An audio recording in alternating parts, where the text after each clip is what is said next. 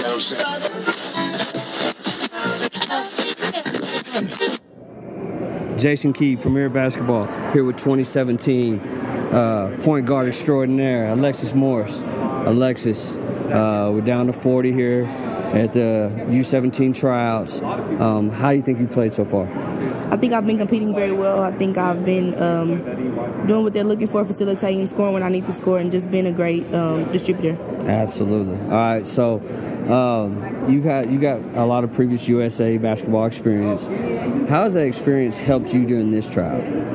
I kind of know what they expect, so I have an upper hand on other players, and I feel like what what I know and what I've learned from last year, I put it together and try to just execute and execute and just be a leader. Absolutely, absolutely. All right, so we're down to 40.